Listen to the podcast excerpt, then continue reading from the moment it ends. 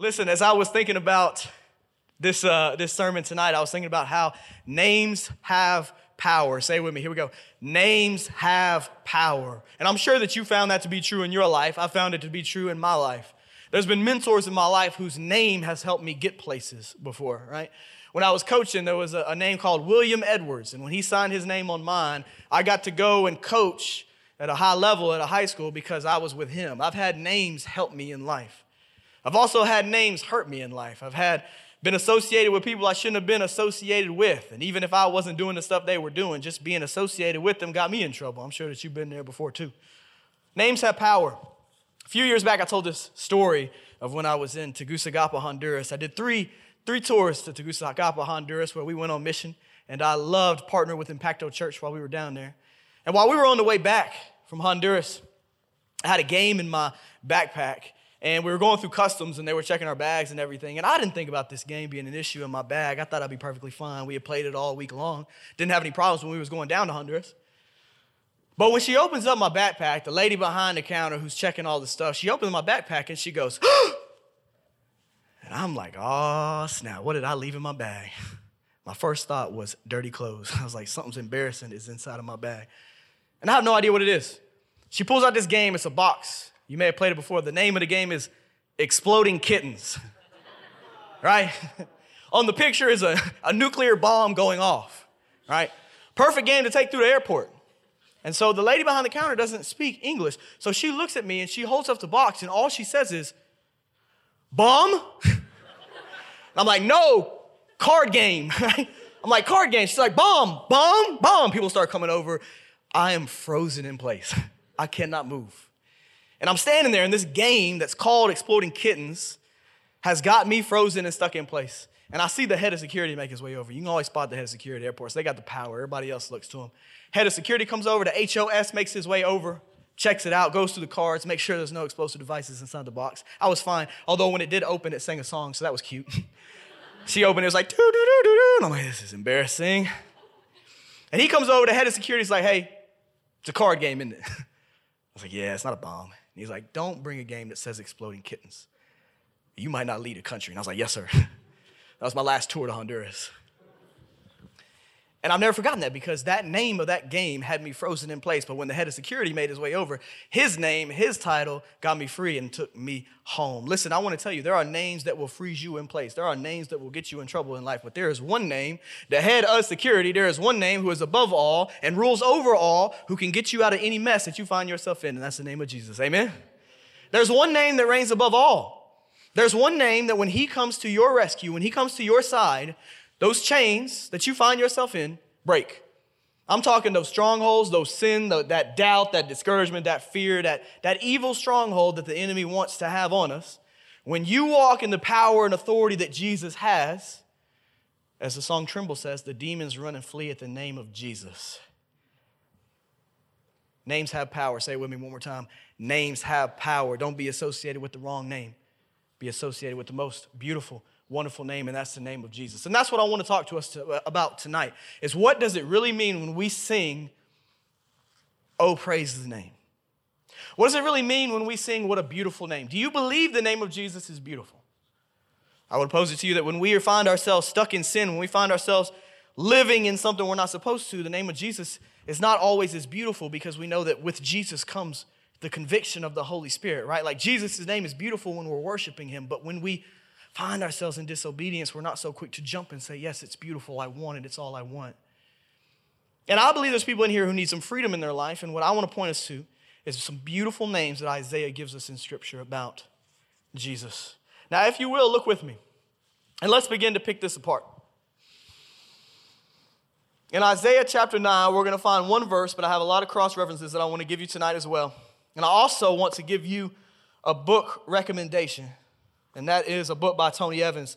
It's titled The Power of Jesus' Names. Each week, I'm going to try to give you something that you can take home. This is in the bookstore. It's The Power of Jesus' Names. And Tony Evans' book is really good. He covers a lot of names from Emmanuel to Alpha and Omega, King, Lamb of God, Great High Priest, Sovereign. And of course, a lot of the ones that we know the Great I Am, Lord, Christ, Son of God, Son of Man, and the Word. So, this is a fantastic resource. In fact, I'm going to share with you something from this book tonight in just a little bit. But let's look at Isaiah chapter 9 and let's walk home with a few things that are going to make us worship the Lord more deeply tonight. This is Isaiah chapter 9. Says this in verse 6 For a child will be born for us, a son will be given, and the government will be on his shoulders. Here's four names Isaiah gives. He says, He will be named Wonderful Counselor, Mighty God, Eternal Father, Prince of Peace. Let's read them again. Wonderful Counselor, Mighty God, Eternal Father, and Prince of Peace. Let's start with number one tonight. Number one, I want you to write down the beauty of Christ's counsel. The beauty of Christ's counsel. What does it mean when we sing? What a beautiful, beautiful name. Well, I'll tell you this we're talking about the counsel that comes from Christ. The advice, the guidance, the direction, the commands. Scripture gives it to us as the wonderful counselor. Now, let me ask you, how many of you have had, and I'm serious about this, so let me fall on my sword tonight. Oh, my goodness. Whew. Heart dropped, but I'm good. It's a little slippery tonight. How many of you ever got bad advice before? Mm. My goodness. Bad advice. Anybody ever steered you down a bad path? I've had people give me bad advice before. It sticks with you. There are people in this world who give you bad, bad counsel. Right? Just because something sounds good to your ear does not mean it is biblical. Can I get an amen in the house of the Lord? Just because you see something on social media does not mean it is biblical. A counselor is an advisor. What they do when they come alongside you is they walk with you hand in hand through whatever it is that you're going through. I wrote this down in my notes as I was studying on the wonderful counselor. There's a difference between giving advice about a storm you're in versus walking with you through your storm. Have you ever had somebody walk with you through your storm? To go hand in hand with you through whatever you're walking through. That is a counsel that we have been offered from Jesus. So when you sing out what a beautiful name, does it ever come to your mind that you have offered to you, quite literally, supernatural counsel and guidance and direction? Because as we're on this path of being between the ages of 18 and 25 years old, and we are college and young adults trying to figure out what we're going to do with things like career and finances and relationships and marriage and all these things that lie before us, these big, big things that seem to weigh us down who you're hearing from is going to make a big impact on the decisions you make. Who has your ear the most? And what I know about this room right here, what I love about the Vue is that you've been live on this planet long enough to know that your self counsel is not always the best counsel. Man, I'm telling you, we love to advise ourselves, don't we? I do, especially when it's late at night and I'm, and I'm hungry. And I talk to myself, Hannah watches it. I talk out loud. I'm like, man, I should go in there and get another sugar cookie. they bag. I'm like, man, there's bags of chips in there. It's like 11 o'clock at night. My wife is like, why are you eating? I'm like, I don't know. I'm just talking to myself. I'm hungry.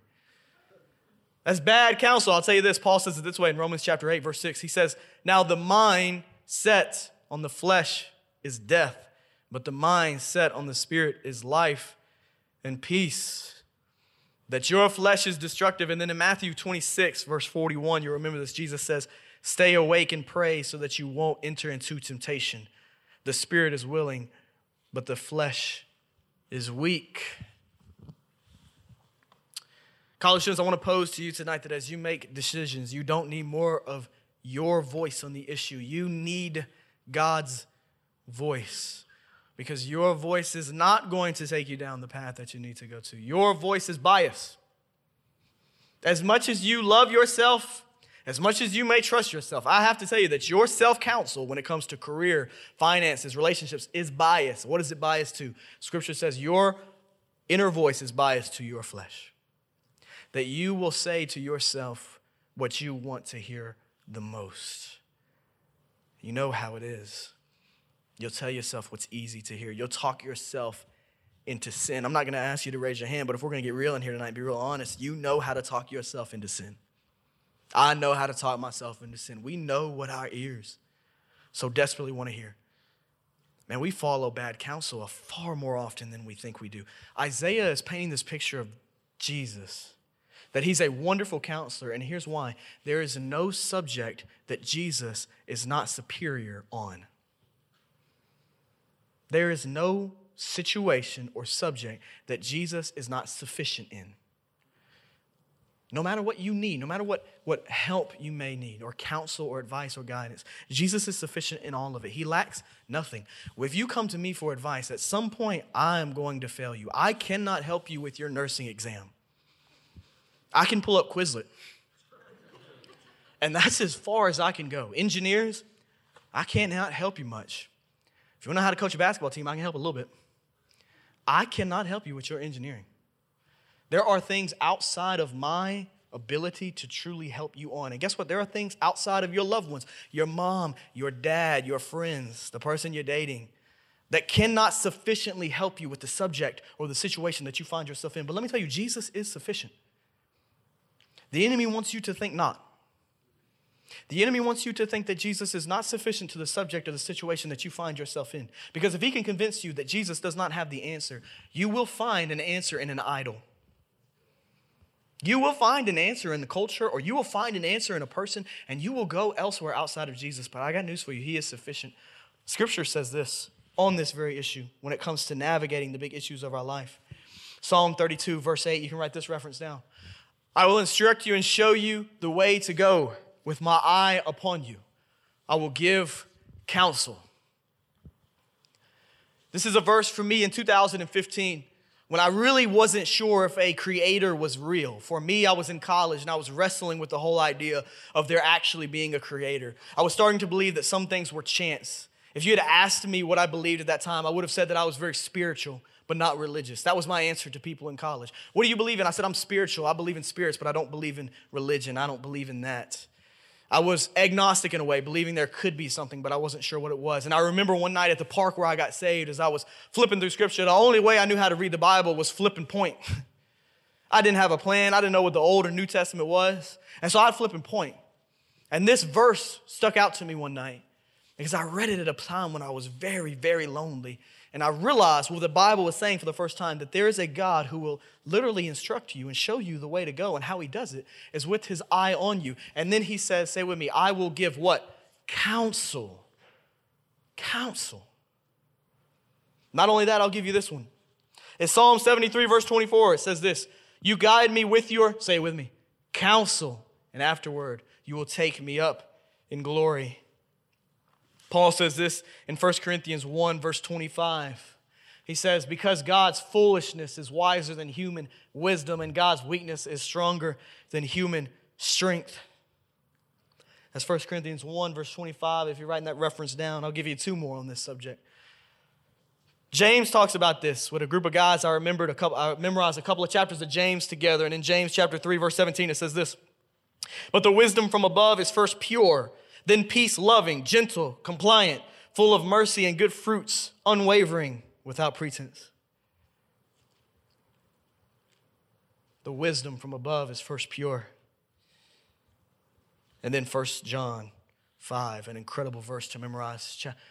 Verse 20 says this, and we know that the Son of God has come and has given us understanding so that we may know the true one. We are in the true one. That is in his Son, Jesus Christ. He is the true God and eternal life. Jesus is 100% qualified to speak on the situations that you are facing and the subjects that are before you. My question is are you listening to him? Does he have your ear? If not, who does? Are they sufficient on that subject? Are they sufficient on that matter? Do they have all wisdom the way that Jesus does? And if Jesus knows all things and can offer all things to us, college students, why are we so quick to run everywhere else except for Jesus? I'm guilty of it. I'm in the same boat with you. It looks like there's answers in our culture. There's not. Jesus is sufficient. Isaiah 40, verse 13 to 14 says this. It's very direct. Who has directed the Spirit of the Lord? Or who gave him counsel? Who did he consult? Who gave him understanding and taught him the paths of justice? Who taught him knowledge and showed him the way of understanding? I will first pose it to you this way that from an intellectual standpoint, from the, from the actual comprehension of what the Bible teaches, Jesus is sufficient. That he is all knowing, he lacks nothing, and wherever you find yourself in, He is offering it to you. Now, I want to pose it to you this way. What I want to do is I want to pose it to you from an emotional standpoint, from a mental standpoint, to your heart. There's oftentimes we don't believe because it's a lack of knowledge or a lack of being convinced in our head. But a lot of times, the reason we don't, go to Jesus with the, the hardship and the trial that we have is because we don't truly believe that our heart can be related to by Jesus. And I cannot tell you over the last seven years that I've been doing this, the amount of college students who I've talked to, that when we really counseled, when we really got down to the root issue, it was not a root issue of head knowledge. It was not a root issue of seeing God do things externally. At the core root of why they would not listen to the counsel of the Lord, the main reasoning was their heart did not believe God's heart related to them. I'm just telling you, as seven years, all I've done is work with your age group. What I have come back to time and time again is that you struggle to believe that God truly knows your heart and cares about your hurt and your pain and what you're going through and that inner struggle that you have and those doubts and that fear and that darkness and all that stuff that each one of us have inside of us that Jesus relates to. Scripture says it this way in Hebrews chapter 2, verse 17 to 18 says, Therefore, he had to be like his brothers and sisters in every way so that he could become a merciful and faithful high priest in matters pertaining to God to make atonement for the sins of the people. For since he himself has suffered when he was tempted, he is able to help those who are tempted. Oh, college students, Jesus knows your heart. Oh, he knows the pain. Oh, he knows the loneliness. Oh, he knows, he knows we talk about the cross all the time. We're coming up on Easter. We see the massive crosses at the interstate. When you made your way on in, if you're not from around this area, you saw the crosses. We talk about the cross all the time. We talk about the crucifixion, but have you ever thought about how traumatic it would be to witness a crucifixion? No, I'm serious. And some of you guys have been in church longer than I have. Don't think about the crucifixion itself, think about witnessing it. Do you know how traumatic it would be just to see it? Anybody. Doesn't have to be even Jesus. Just to see with your eyes a crucifixion take, take place. To witness firsthand somebody be beaten and tortured and then nailed to a, a tree to die slowly. Can you imagine the trauma that would come with watching that? Now imagine the trauma that would come from going through that when you didn't deserve it, when you didn't have any sin, when you were sinless. Like the trauma I remember in 2016, I was in a car wreck on the interstate. I was perfectly fine. The car was totaled. I was shook up. Shook up. 20 years old. Shook up. And I wasn't even hurt. like, I couldn't imagine the trauma that would come with just seeing it. I certainly couldn't imagine going through a crucifixion. I want to tell you, Jesus went through a crucifixion and then rose from the dead. But as he endured that darkness, as he endured that torment, as he endured that pain and that hurt on the cross for your sins and for my sins, he experienced what you and I experience the emotions of pain and hurt and loneliness. And that's why, being fully God and fully man, he can relate to your situation. He can relate to your subject. Although he never gave in to temptation, he was tempted but remained sinless. He knows, he feels what you are carrying. And as you walk through it, he feels for you. And God loves you so much to not leave you in your sin, but to call you out of it and to call you to obedience. The college students, I will pose it to you this way. You will begin to listen to the counsel of the Lord when you truly understand that He knows your heart. But not just that, we have a God who has the best interest and His heart for your heart. And it's not always the exact career, the exact car, the exact life you want. His heart for you is holiness his heart for you is to be made like Jesus. I'm a firm believer that when we sing the name Jesus, that when we say, What a wonderful counselor, what a beautiful, beautiful name, we'll start listening when we understand his heart knows our heart.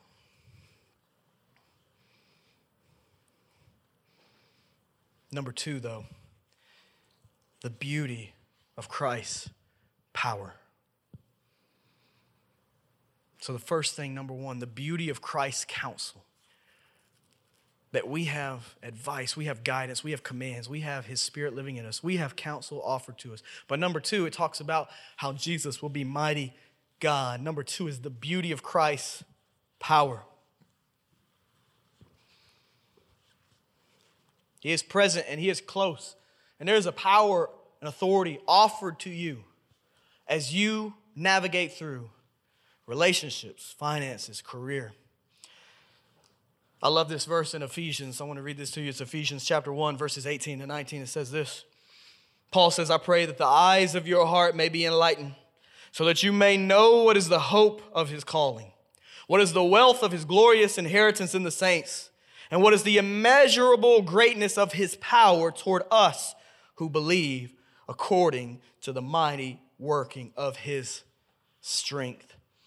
I've been going to University of Memphis campus every week since at least 2014.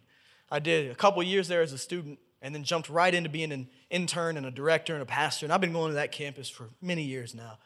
Soon it'll be a decade that I've been winning, trying to win souls at this campus, being rejected a lot. Listen, I'll be the first to tell you that I get rejected. Even though Deco got me this jacket, it still doesn't always help me on campus. People will shut me down. I cannot tell you the amount of ways I've been rejected. The amount of ways people have told me no, that they're not interested in the gospel is amazing. And I don't push, I don't pry, I don't make them uncomfortable, but I still tell them, hey, I would love to talk to you about Jesus. And uh, this semester, we've had a really good group of people, a really good group of people who have come every single week to share Jesus with us at the University of Memphis campus. And we, we set up our tent, we offer some free stuff, and we look to have conversation with anybody we can. But the real goal of being there at University of Memphis is that it's a secular university. It's very dark. It needs believers, it needs the light of Jesus on this campus.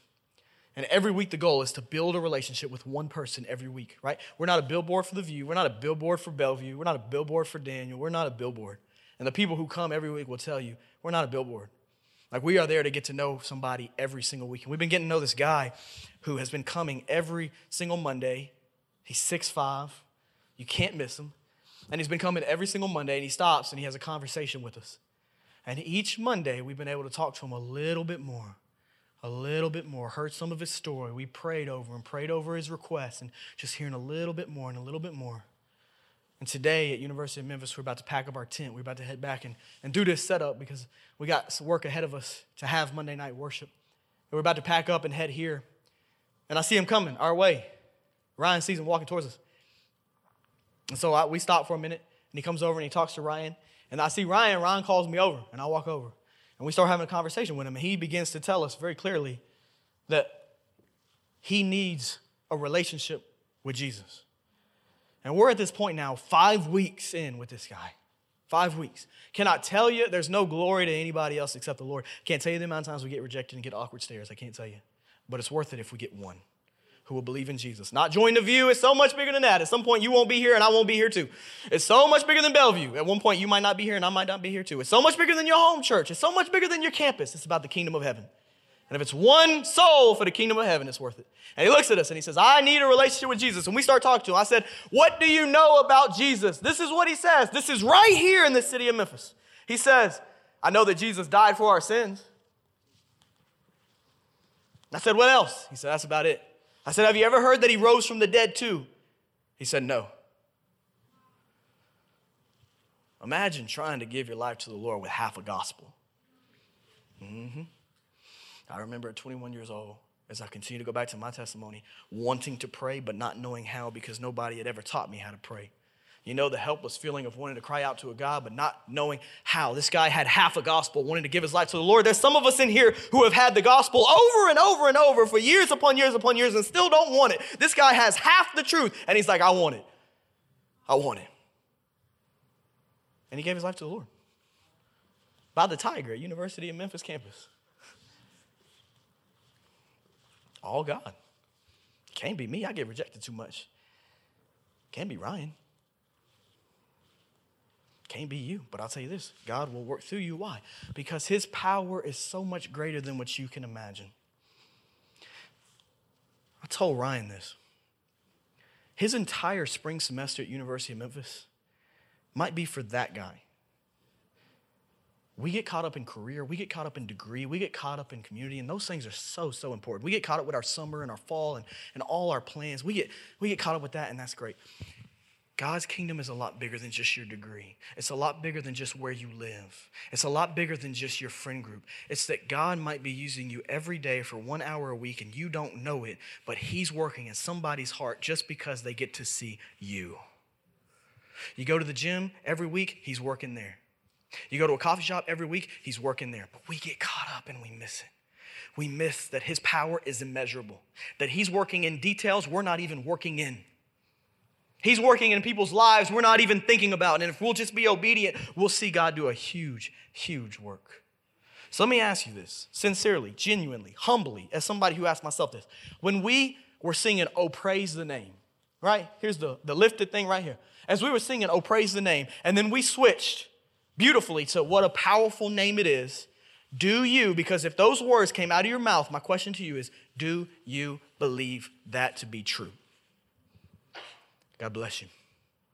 Do you believe that to be true? Do you believe in your heart to hearts that Jesus' name is powerful, powerful beyond measure? If you do, follow up question Does what you say line up with what you do?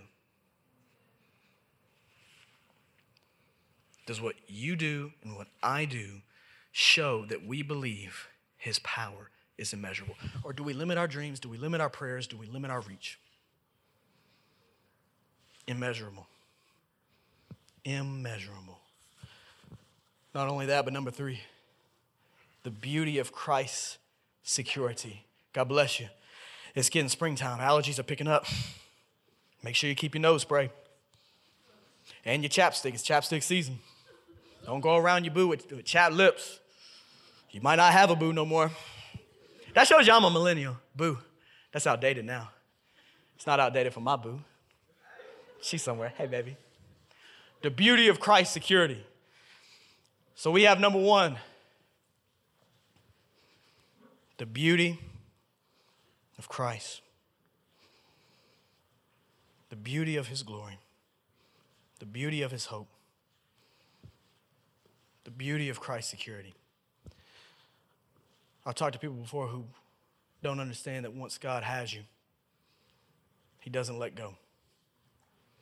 That when you're in God's right hand, you are held firmly.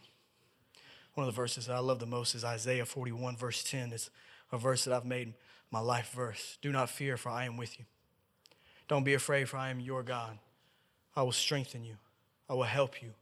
I will uphold you with my righteous right hand. Students, in a world and a culture that's ever changing, how nice is it that we have a God who doesn't change? Man, like, we have friendships that cannot stay consistent. We have a culture that cannot find one thing to stick on. Yet we have a God that does not change. Jesus Christ is the same yesterday, today, and tomorrow. That security. The hard part about it is we're looking for security in everything except Jesus. We're looking for security in people, in a job, in finances. But that money comes and goes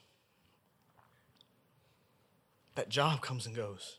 Trey was sharing his testimony, he talked about a job, was there one minute, gone the next. People come and go. I don't know if you've been alive on this planet long enough. I sure hope you have to understand that people come and go. The amount of people I still know from high school is a very small number that I still keep up with. And the people that I keep up with from college is small as well. That people come into your life and people go in your life.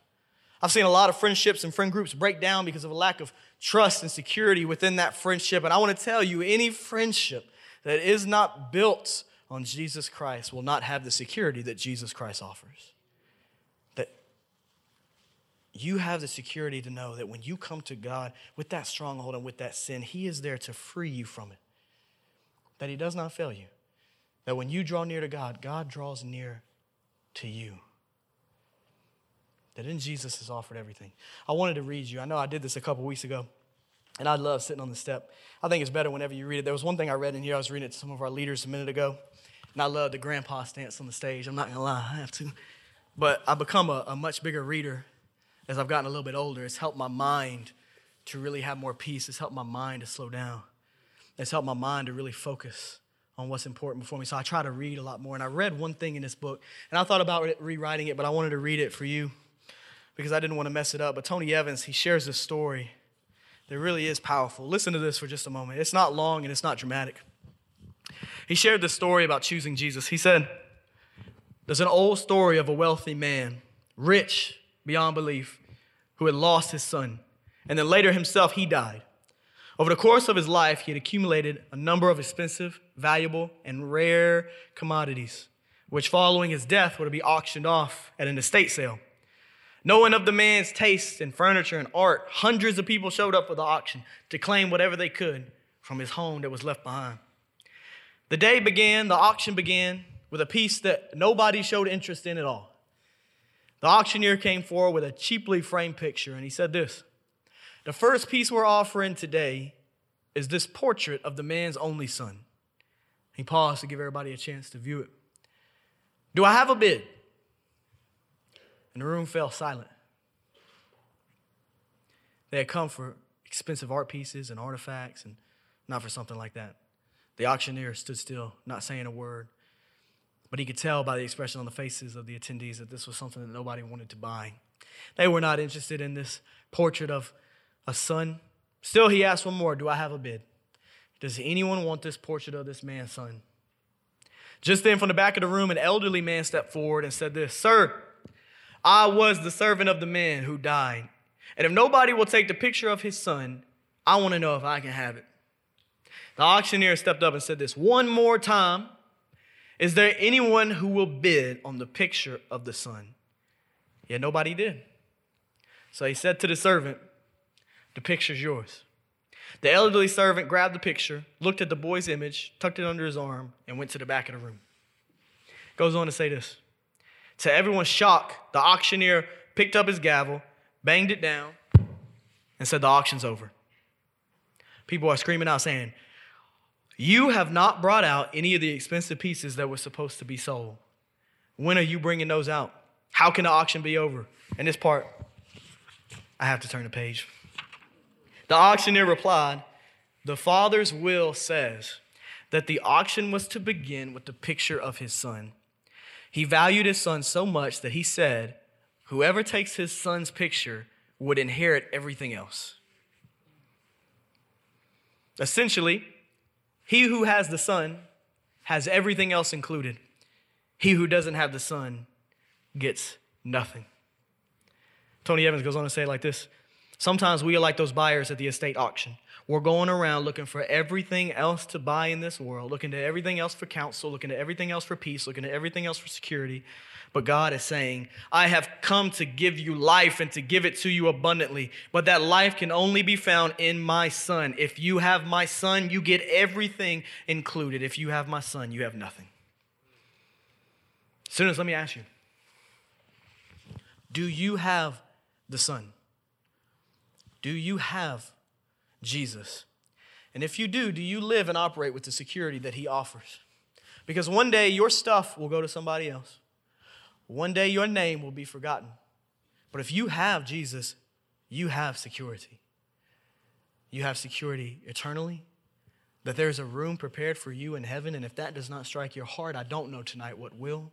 Because the reality of heaven and hell is that we will spend an eternity somewhere the security that you have a future room, you have a future place in the kingdom of heaven, but that you also have security in this world.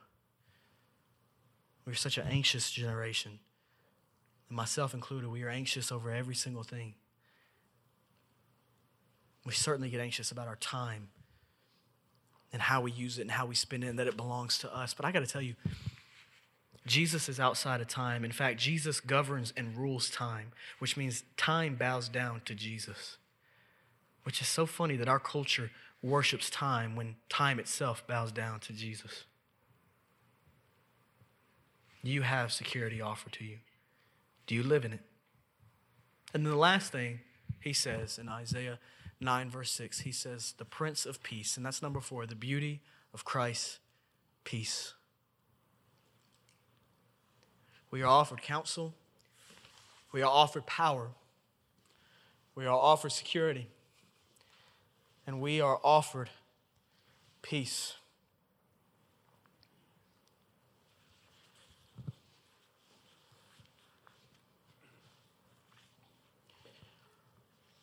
I was sitting right over here at about five o'clock. I was praying over the night. I was praying for this night's message. I was praying for all of you. I got some buddies that are here tonight. I was praying for them. And Sam McElroy, one of the pastors here at Bellevue, who's in his 70s, comes and sits down with me. He comes over here every Monday to, to pray over the night, to pray over me, to pray over you. He's never here on an actual Monday night, but he prays for you every Monday, which is just was so amazing. He came over here. We were sitting right over here, and we were having a normal conversation. And he asked me, he goes, No joke, I cannot make this up. He says, What are you preaching on? And this is what I said. I said, Man, I'm preaching on what a beautiful name. And he starts crying. He starts weeping. I, I, see tears fall down his face. And he starts praying. He says, God, thank you for a beautiful name. And he can't even make it through his prayer. And for me, I was, to be honest with you, convicted. Because this is a man who is a lot older and wiser than us in this room who has seen a lot more things from God, who has seen a lot more ministry. And the title of the song brought him to tears because of how real Jesus is to him. I mean, I think about how sometimes I go through the motion with worship and the truth I'm singing doesn't even hit my heart. And I was convicted that a title hit his. I want to ask you what a beautiful name. Does that touch your heart? Is your worship something you are offering to God or something you are just going through the motions with? Because there's a whole lot more offered on the table than just that. There's love, there's joy, and there is peace. Peace in an ever changing world.